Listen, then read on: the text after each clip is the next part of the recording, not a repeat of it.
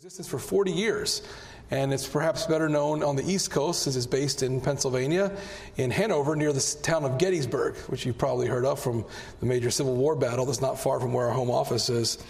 Um, and we, I wanted to share a little bit about IPM, so I brought some materials that are in the back.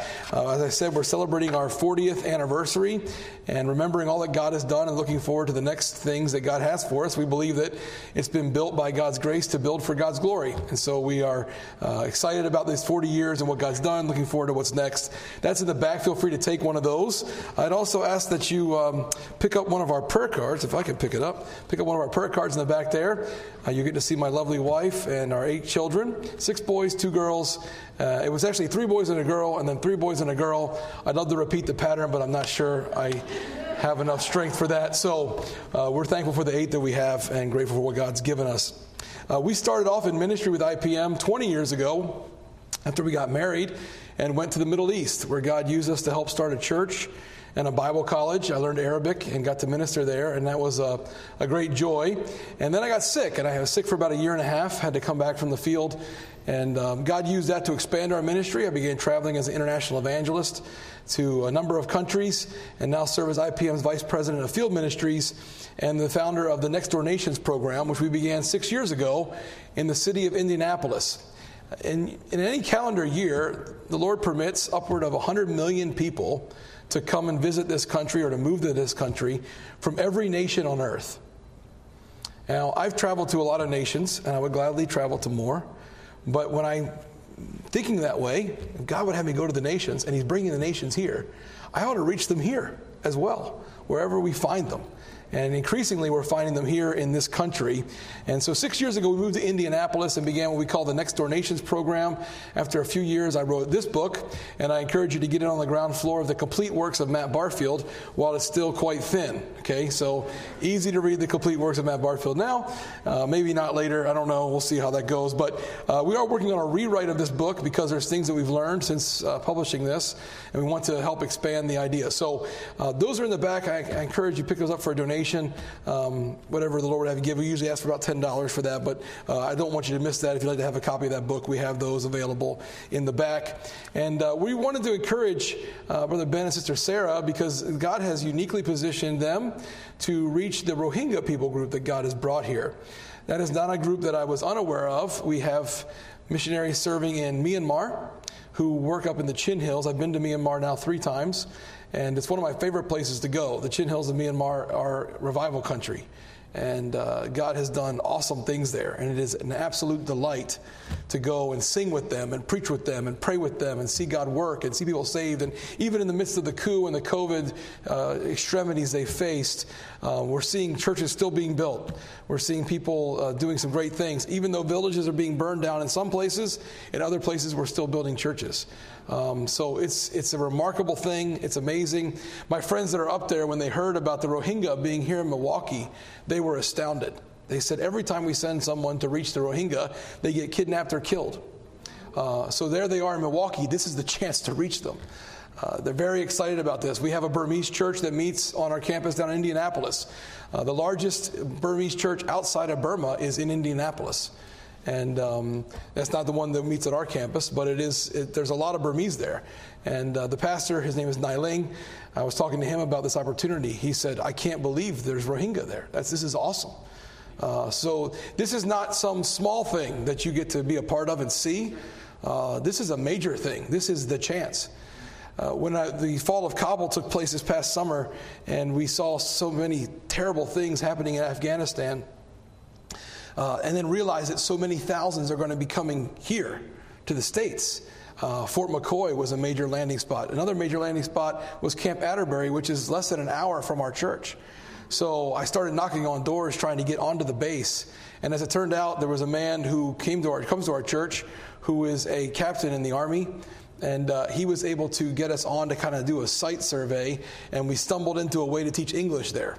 And so we started teaching English every week and making contact with people. And now we have uh, an Afghan man that was at Atterbury that's now working at the Walmart next to our church right? So uh, this is the we have not had gospel exposure to so many hundreds of thousands of or thousands, scores of thousands of Afghans like we do now.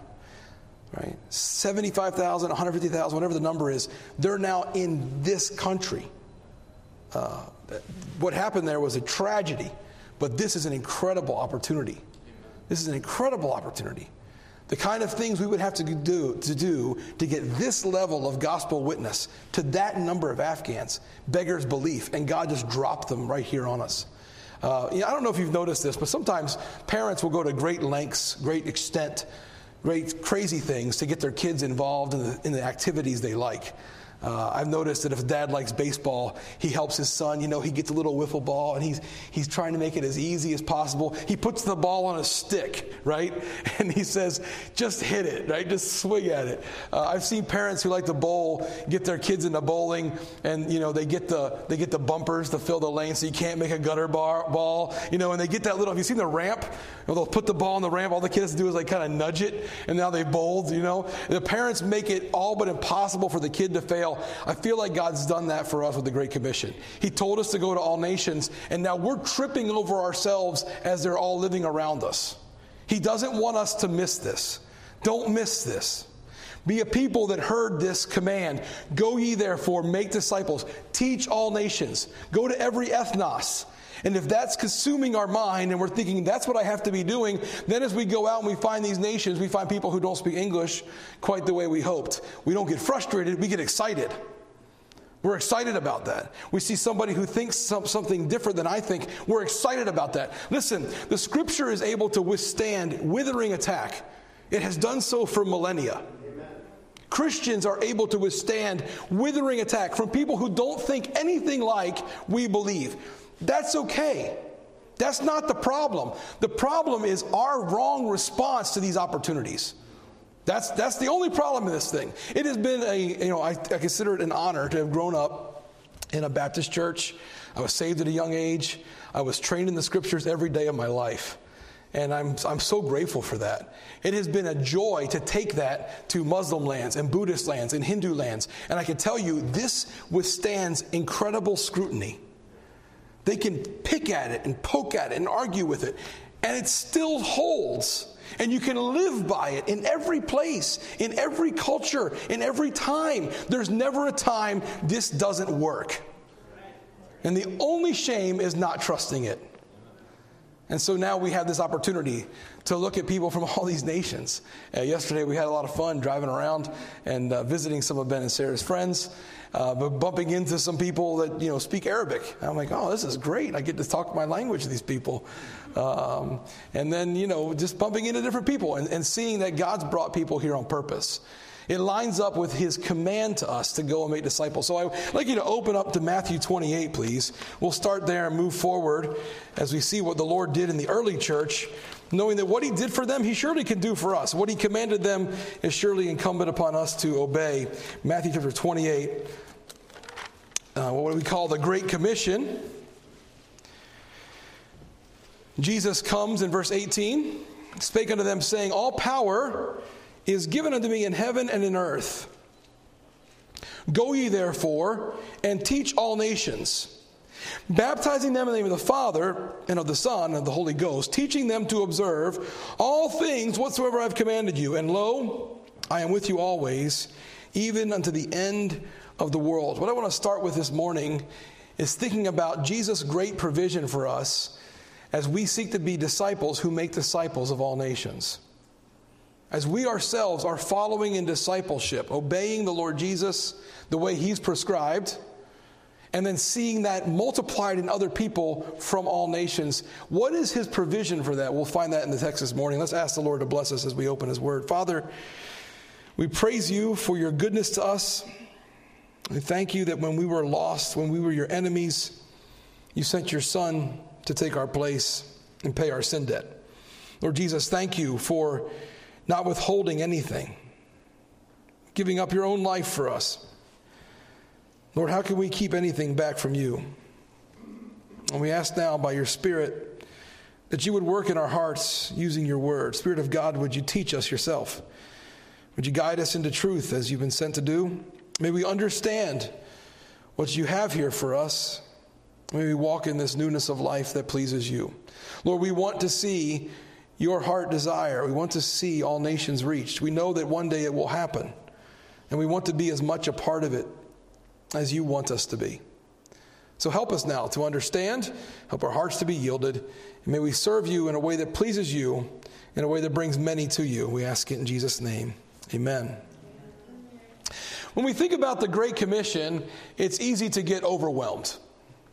Uh, it is a big, big task. The world is a big, big place, getting bigger every year with over 7 billion people now. I remember when we tripped into 7 billion, when that number was, was going across uh, the threshold. Uh, I was in India at the time, and they estimated that the 7 billionth person was born in India while we were traveling there. I don't know how they figured all that out, but uh, at any rate, there were a lot of people there in India, and there's even more today and there's more every day. When Jesus gave this command to the disciples, I don't think they could get a clearest glimpse of what that task meant as we can. They didn't have Google Maps. Uh, they didn't have statistics. They didn't have all these things. Uh, but they did have an idea that this was a big task. Jesus comes to them and says these incredible words Go, the, go ye therefore and teach all nations. So there's a universal scope in terms of the human geography. They're to go to every people group on earth. That's universal. No one's to be missed. Then he tells them to go and teach all things whatsoever I've commanded you. When I was in college, uh, whenever there was a test, I was always cramming last minute, trying to remember what did the professor say? Did we cover this section? Do you have the notes? Uh, you look at you look at uh, the disciples. Consider the disciples for a minute as they hear Jesus say, "Teach them everything I commanded you." And I can just see like Peter going, "Hey, John, did you write that down? Were you in class that day? Do you have the notes from that thing?" Uh, can I remember all that Jesus commanded? Can I teach other people to observe this thing? How's that going to work? Whether it's because of the universal scope of the geography or the universal scope of the content they're supposed to teach, the disciples could have thought, there's no way we can do this. And I think this happens a lot in churches today. Where we look at, for whatever reason, whatever the, the, the, cause of this doubt is, we look at the task of the Great Commission and say, we in this room can't do this. Now, we were discussing in Sunday school the great joy of finding other believers who want to serve and get this task accomplished. And it is an absolute delight. But if you were the last congregation on earth, this is still on you. And I think it does help to realize that when Jesus spoke these words, he wasn't speaking to a big crowd. I think he was talking to the disciples. He may have been talking to, you know, a group of 120 or so. The biggest it possibly could be is 500 at once, because he says this before he goes to heaven. So it's not a big group of people. He tells this little group of people whose teacher himself has just been killed, right? They're going to be a persecuted group right off the bat. He tells that group of people, you're going to go make disciples of every ethnos, of every people group on earth. And if I'm them, I'm thinking, how? And that's still what happens today. People think, how? So before we get in despair about that, I want to notice that this great commission, this great command is surrounded by a great provision. First in verse 18, Jesus says, All power or all authority is given unto me in heaven and in earth. This is the great provision of Christ's power. He has all authority. There's no place you'll ever go where Jesus Christ is not the ultimate authority. Isn't that wonderful? I lived in Jordan for three years under the Muslim king Abdullah. King Abdullah was raised in England, and uh, he has a lovely British accent mixed with his Arabic. In fact, it was funny when he took the throne, he was not expected to ascend into the throne and become king. He thought it was going to be his uncle. His father changed the line of succession about a week before he died of cancer. And so King Abdullah was not prepared to come and give a speech in Arabic. He speaks colloquial Arabic, but formal Arabic was something altogether different. And he got up there and kind of mumbled through this speech of him coming to the throne, and the whole Arab world went, Oh no, we have an Arab king who can't speak Arabic. Uh, it was quite embarrassing. He's since improved of course. And his English is beautiful. Uh, but when I was in the Muslim kingdom, the Hashemite kingdom of Jordan, and I was living under a king, uh, a Muslim king, Abdullah, Jesus Christ was the ultimate authority in Jordan. That's how we lived. That's how we thought. And I would gladly follow the king's dictates all the way to prison. But Jesus is the authority there. There's no place you'll ever go where Jesus Christ is not the authority. Amen. We live today under a president that I disagree with profoundly, and I think does not agree with the scriptures in, in very profound ways. Jesus Christ is the ultimate authority in this country. Jesus Christ is the ultimate authority in Milwaukee, Wisconsin. Jesus Christ is the ultimate authority in your home and your workplace. You go from one place where Jesus Christ has all authority to another place where Christ has all authority everywhere you go. Now, when I think of doing the Great Commission in the light of Jesus Christ, who has authority, being the one who told me to do it, well, that, that gives me some confidence. That bolsters me. He has all the authority we need to get this done. Then he says in verse 20, Lo, I'm with you always, even to the end of the world. He'll never leave us nor forsake us. We can boldly say, The Lord is my helper. Now, if that's true, He's always with me. It doesn't matter what He commands, I can do it. If you imagine I'm working at uh, one of the big tech companies, maybe Apple or Microsoft, and I'm in my cubicle, and all of a sudden the CEO knocks on my, my door, my, you know, the doorway, and he walks in. He goes, Matthew, I want you to go to this city. I want you to start this company, uh, this project that we're going to do. You're in charge of everything. I stand with you. All the resources of Apple or Microsoft or whatever at your disposal, go get it done. And I'm, I'm so uh, you know, emotional about this. I get in the car, I drive home, I say to my wife, honey, I have terrible news. She says, What happened? Did you get fired? It's worse the CEO told me to go to this other place to start this project, to build this company, to build this factory and this thing. And all of the authority that he has is on me, and all of his resources are with me. And he wants me to go do this. Can you believe this? And if she's a good wife, she goes, Get back in the car and go to work. right? What are you talking about? This is a huge opportunity. The one who's over everything has just told you to do this important job. He's just made available everything you need to get it done. Go do it. You got to be excited, even if you don't know how it's going to work, right? Sometimes we need that. You know, I, this is just an aside. Uh, it's wonderful to have fellowship and be with Christian fellowship. But I will say, one of the things that we tend to do when we get together is cut each other slack. Uh, we do this because we're trying to be nice and caring and encouraging, but we, we also do it because it makes us feel better. Because if we're all crummy together, well, then uh, we all feel a little better about it, right? The worst thing is to have one person sticking up and making everybody else look bad. so we all kind of just descend into this sort of mediocrity, and we tend to just sort of kind of keep things going the way they are. Uh, but you know, iron sharpens iron as a man sharpens the countenance of his friend.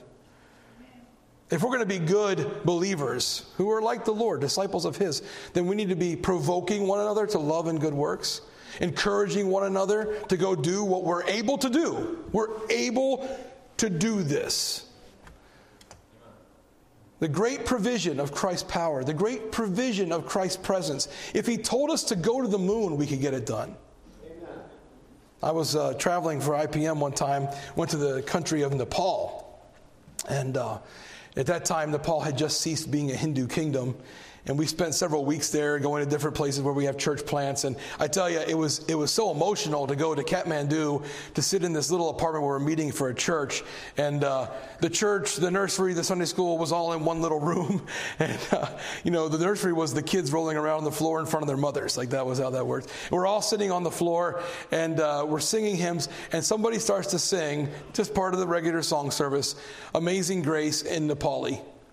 And I'm sitting there on the floor with these brothers and sisters in Christ, and I'm listening to Amazing Grace in Nepali, and I'm just overwhelmed. I just start to weep. I mean, it's unbelievable. Look at what God's done. Look at how far this goes. I get back from that trip, and uh, one of the things the Nepalis have is they wear this funny little hat. It looks like a 50 diners cap. You ever seen those things, like white kind of things the waiters would wear in the diners in the 50s? It looks like that, only it's brightly colored, has all these garish colors, like tie dye. So you see this everywhere in Nepal. I'm in Hanover, Pennsylvania, which is not a melting pot at all. I'm sitting at a stop sign, a stoplight. It's red. I had gone out. I never do this. The lady who usually gets the mail couldn't go get it, so I went to get the mail. I'm sitting at this red light. I look across the street. and I see two men standing, and I go, "Oh, that guy's got a Nepali hat on." That guy's got a Nepali hat on. I mean, we're in Hanover, Pennsylvania. Wait, what happened? So the light turns green. They walk towards me. I go through the light, watching them the whole way. I spin my car around. I go back towards them. I pull over. I jump out. I said, Namaste. They were like, Namaste. And I'm like, Jaya ho sisu rajako mukti datako udhar kartako. Because the only thing I know in Nepali are hymns, right? So I just start singing to them, you know? And they're like, they're laughing and they're looking at me like, okay, who are you and how do you know that? So they had me to their house. We had tea and we talked. We became friends. I got to bring them to church, to Pastor Bert's church, actually, and take them down to the to the uh, Christmas program. We got to give them the gospel, and uh, we became friends. One day, I'm sitting in his house, and I said to him, "Hey, I'm going back to Nepal. Uh, I know you still have friends in the refugee camp. They had come from the refugee camp in Nepal, in Damak, which one of our missionaries served in." Um, and so I said, Hey, do you have anything you want me to take back to any of your friends back there, or family? He goes, Yeah, I do have a gift that you could take back to my friend in the camp. I said, Sure, give it to me. So he gives me the gift, and um, I fly over to India, go into Nepal, meeting with my buddy. We call his friend in the camp, we arrange to meet him. So we go into the camp. At that time, there's about 30,000 people living in these little bamboo huts with only newspaper for insulation. They're not allowed to have any cooking fires, and the UN gave them these useless solar cookers. They look like big satellite dishes. They're supposed to gather the sunlight and focus it on this little pot, except they're clouds. So it's worthless, right? It doesn't do anything. So it's sitting there. They got water from a pump. That's how these 30,000 people are living for decades um, in this place. This friend brings us into his house, and we enter the door, and it's full. There's all these people. He said, This is my family. He said, My friend in America told me you were coming and said you're the best person he ever met. I'm to listen to anything you want to tell me. I said, Well, your friend sent you a gift, but God sent you a better gift. And I preached the gospel. And they were all excited. They're coming up afterwards and we're giving out tracts. This little girl comes up to me and she's pointing to the tract. I had a picture of a manger scene. She goes, Jesus, Jesus. I'm right. Yes, honey, it's Jesus. Like it's just a, one of those heartbreaking, amazing moments, you know, as you're giving the gospel to all these people. This old couple comes up to me and uh, somebody says, Hey, their kids just emigrated to the States. I'm thinking to myself, they think I know where they live. Like, hello. I mean, this is a huge country. It's basically a continent. So they bring them over to me and they're like, uh, Yeah, their kids just emigrated to the States. It's, Oh, congratulations. That's great. Uh, yeah, they want to know if, if, you know where they live. I'm like, Oh, okay. Where do they live? It's a place called Lancaster, Pennsylvania. Have you ever heard of them? I'm like, Yeah, just give me their phone number. Uh, I pass it like every day. It's fine. Here I am. I got to this place because I saw a guy with a hat because I had been in Nepal. I got back to my office. I talked to my president. I said, What God just did is harder than landing somebody on the moon to put all of that together.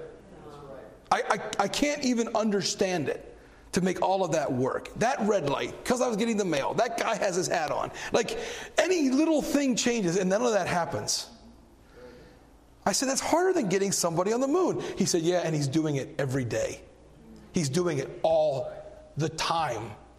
That's what he's doing with us. When he says he has all authority, he means it in ways we can't even fathom yet. When he says he'll never leave us, he means it.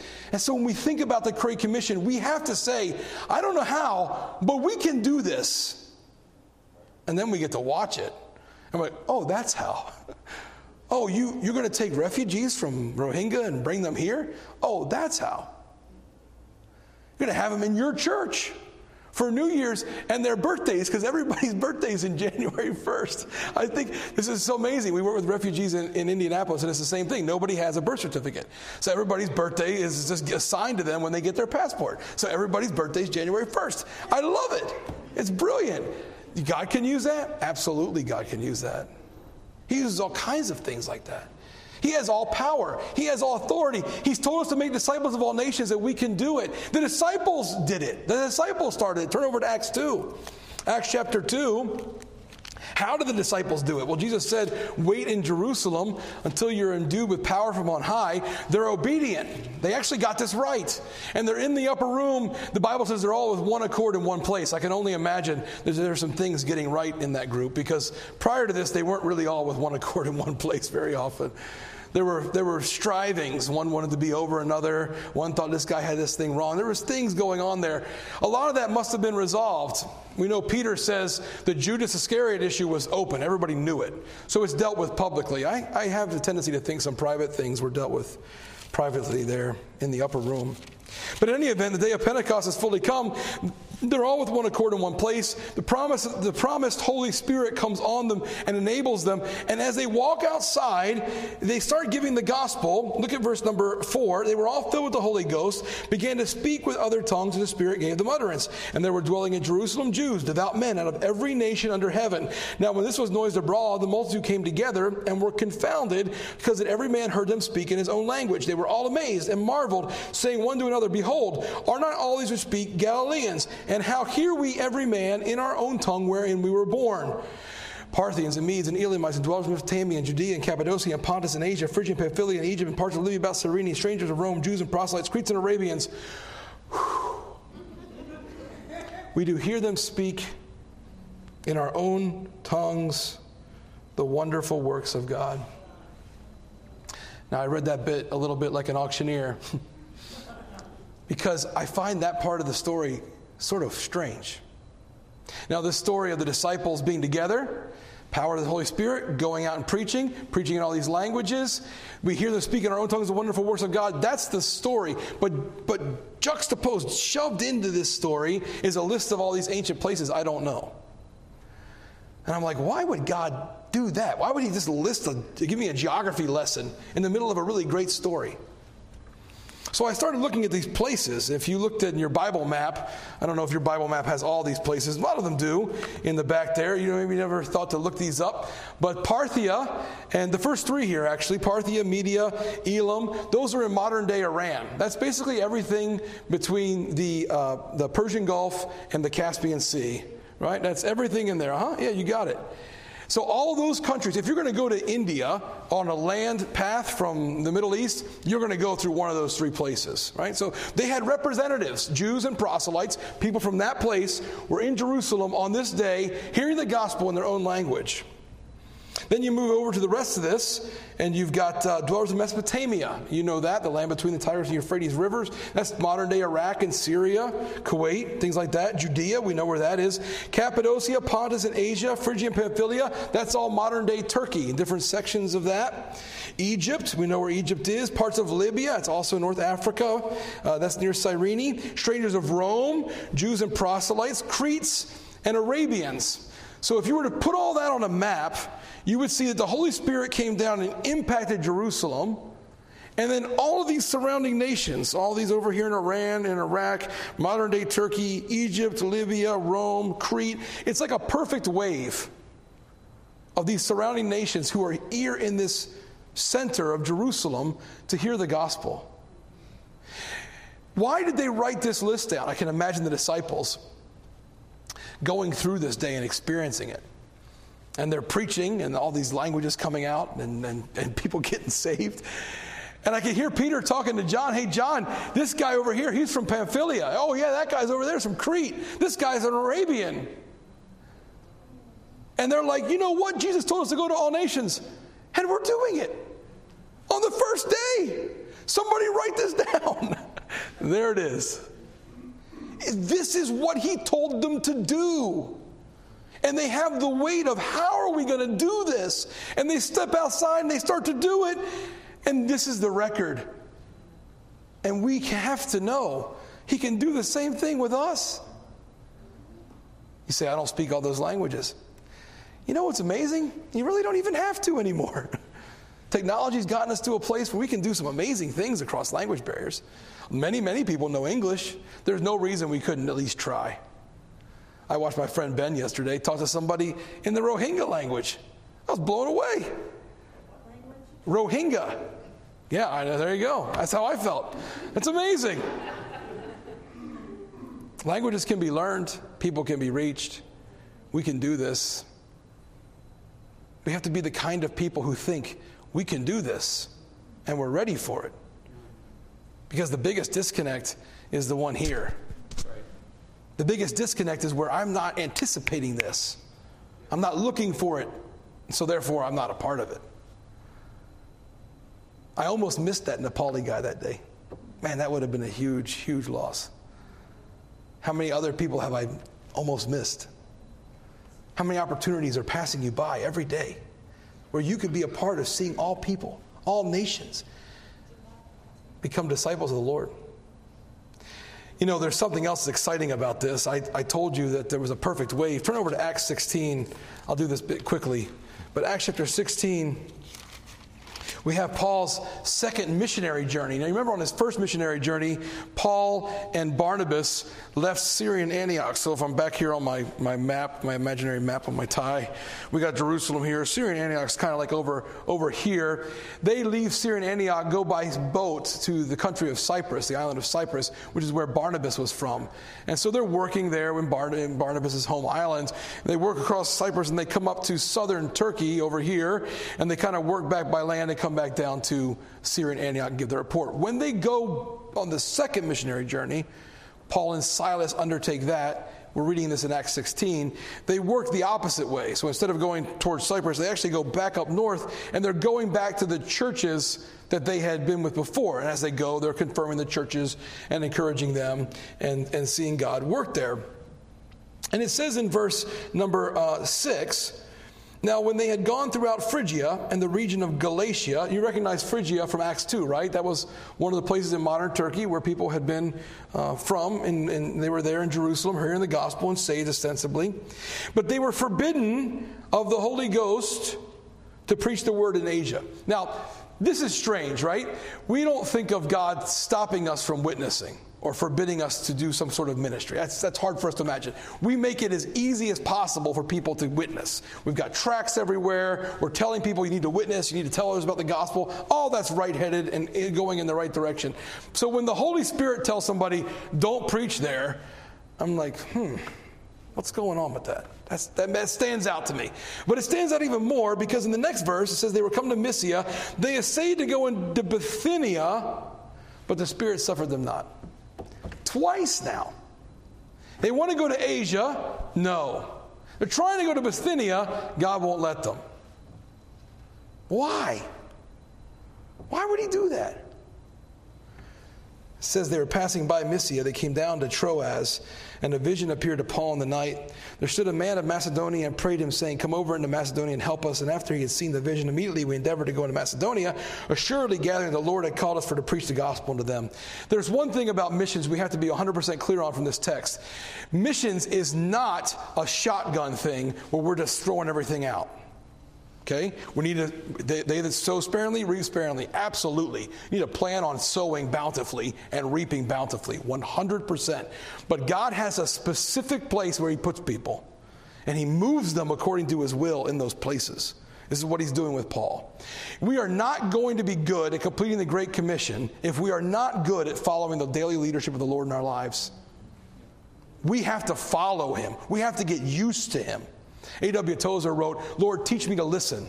The times are noisy, and my ears are heavy with all the thousand sounds that are naturally born to us. Give me the spirit of the boy Samuel who said, Speak, Lord, for thy servant hears. Let me get used to the speaking sound of your voice so that I might know its tones when all other sounds die, die, die down, and the last thing left is the music of your voice.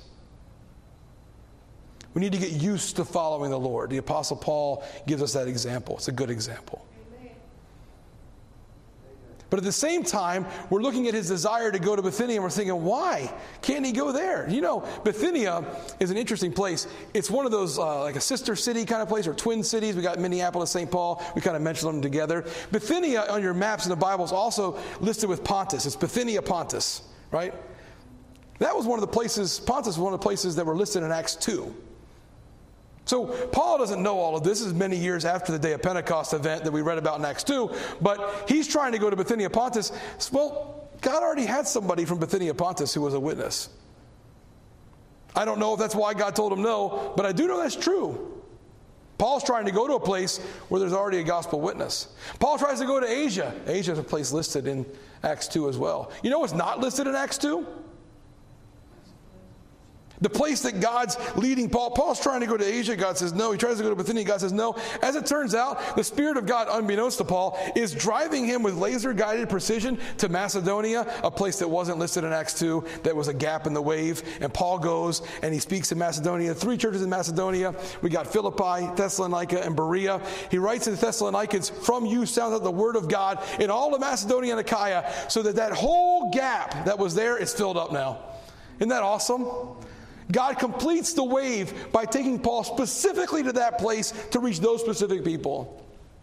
Now, I know for sure that we take from this text, if we're going to be good mission minded Christians, believers who are following the Lord, we have to get used to the leadership of the Lord and following Him where He wants us to be. You got to get good at that, and you got to do it all the time. That's what the Apostle Paul shows us very clearly.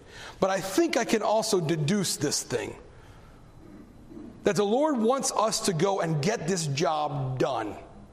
He intends for us to complete it, not dabble in it.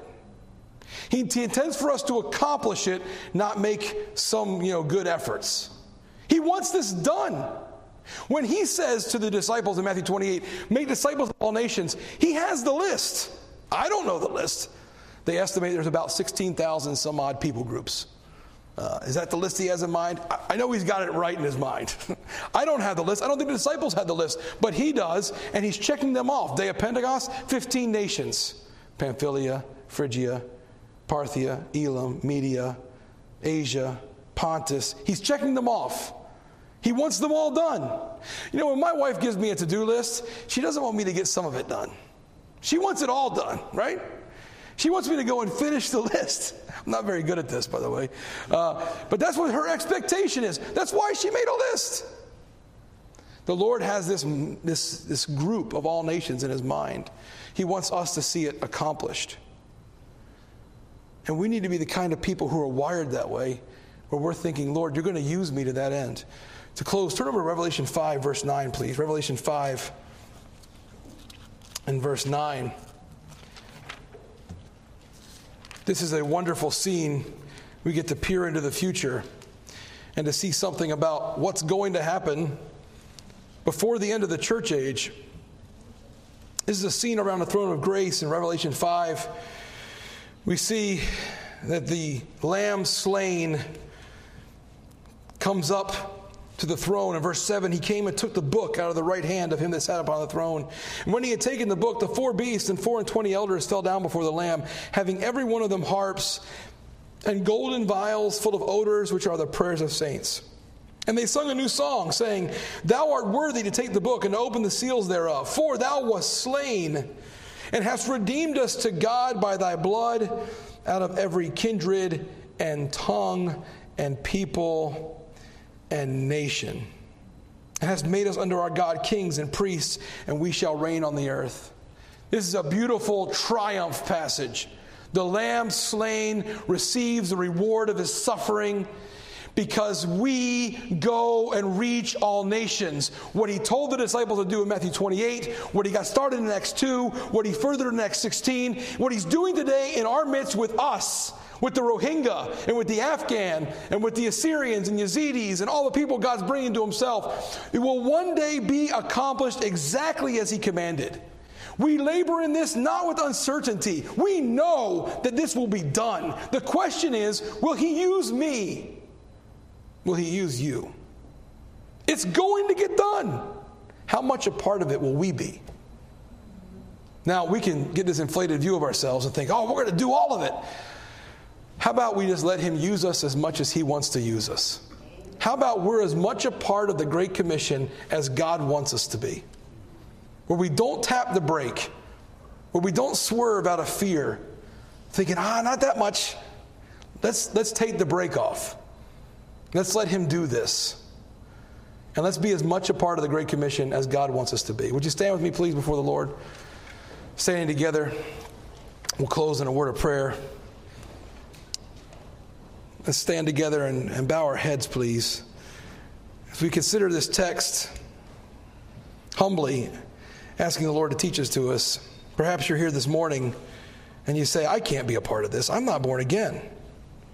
I don't know Jesus is my Savior. I'm not sure if I die, I go to heaven. But I want to know this. I need to understand this. If there's anybody here this morning that says, I need to be saved, would you raise your hand? Say, I need someone to help me, to guide me. How can I know for sure that my sins are forgiven and I have a home in heaven? Is anybody like that? Say, please, someone help me. Well, then, believers, I'm going to ask you this question Are you as much a part of the Great Commission as the Lord wants you to be? And if you're not, if God has pointed out something, some brake, some hindrance, something you're slowing Him down in, would you say this morning, I want to, I want to yield this? I want to yield my life to Him. I want to be purposed.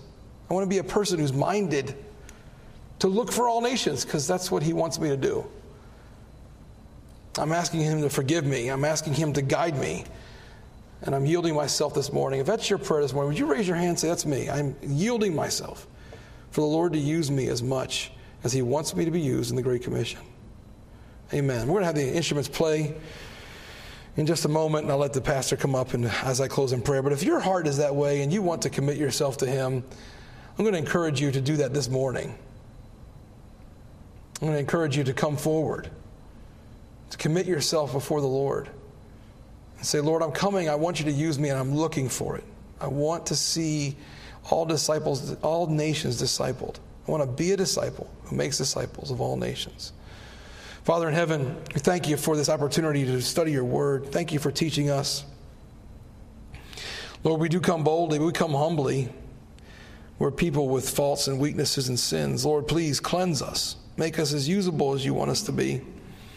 Lord, help those who've come this morning and have indicated that they want to turn their lives over as fully as you wish to this great commission effort. Are asking you to bring people to them and bring them to people and Help them to be disciples who make disciples of all nations. Lord, in just this church, there is no limit to what you can do. And you can accomplish this whole thing with just those yielded here. We don't look to be great, Lord, but we look to see your greatness. we look to see you work in a great way. we're grateful for everything you do. Now take and use us, I pray, in Jesus' name. Amen, Pastor.